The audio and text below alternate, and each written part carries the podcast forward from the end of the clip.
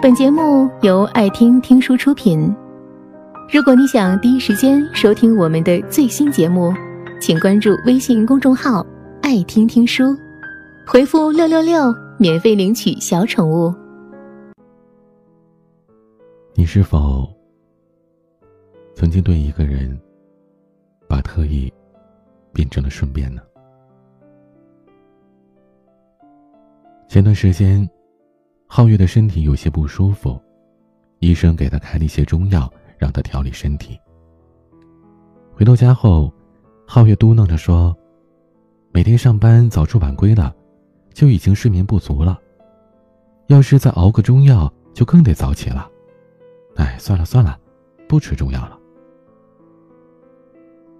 皓月妈妈一听，立马反驳道：“哎，那可不行，身体要紧。”我平时也起得挺早的，顺便帮你把药给熬了。皓月当时也没多想，就答应了。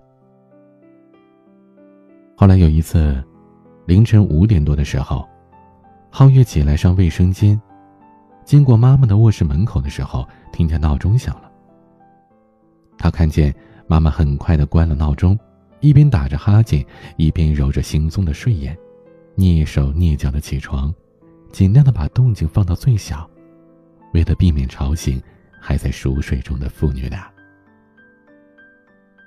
看到这一幕，皓月一下子就懂了，感动涌上了心头。他说：“我妈知道，要是她说是特意早起为我熬中药，我肯定不会同意的。如果说是顺便，我就能接受的心安理得一些了。”曾经看到过这么一句话：这世界上并没有偶然，有些事其实是特意为你做的。那些劳心劳力的为你付出，嘴上还风轻云淡的说着顺便的人，一定是最爱你的人。他们明明做了十分，嘴上却只说自己做了两分。他们不会特意邀功。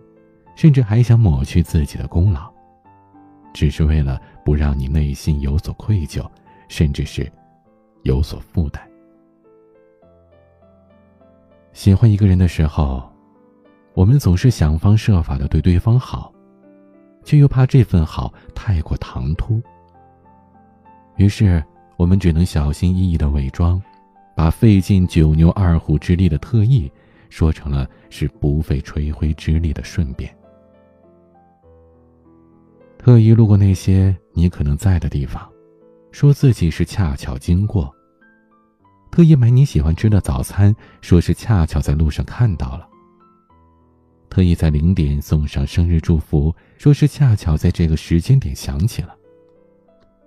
一次恰巧，可能真的只是恰巧；可太多次了，就不是顺便，而是特意了。想要接近你。又怕引起你的反感，想要向你告白，却又害怕遭到你的拒绝，所以宁愿不求回报的珍惜那个迁就你的人，默默的对你好。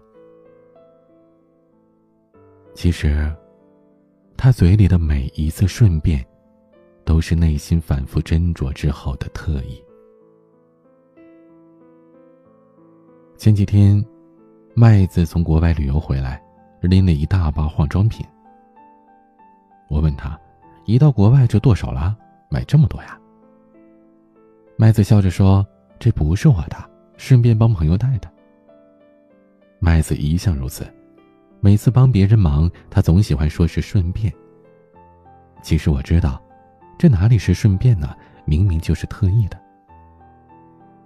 自从生完孩子。麦子就很少用化妆品了，因为他觉得化妆品对孩子不好，怕抱孩子的时候被孩子蹭到。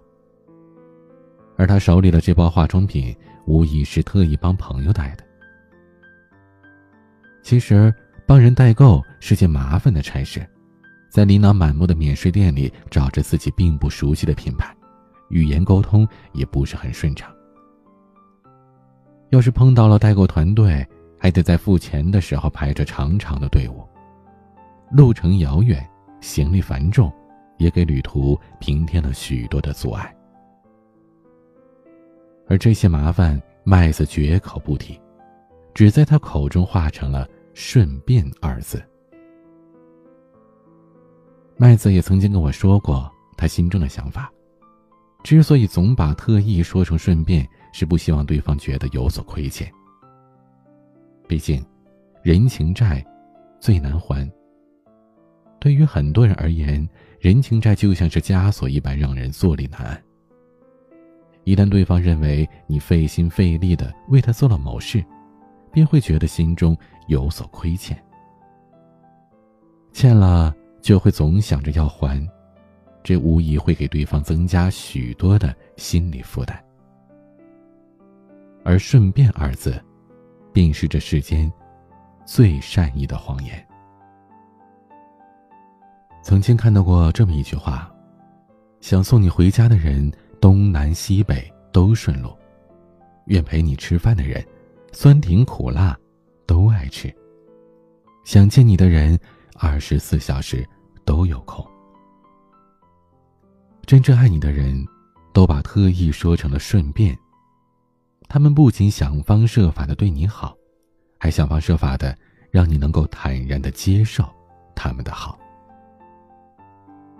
他们会在背后默默的付出。还装作一副什么都没有做的样子。他们会把每一次的特意安排都装作是恰好出现。他们会把每一次的精心准备都装作是碰巧发生，然后再编织善意的谎言告诉你，这些特意都只是顺便，只是为了不让你觉得受之有愧。本节目到此就结束了，感谢各位的收听和陪伴。更多精彩内容，请关注微信公众号“爱听听书”，回复“六六六”免费领取小宠物。也欢迎你收听今晚的其他栏目。我们明晚见，晚安。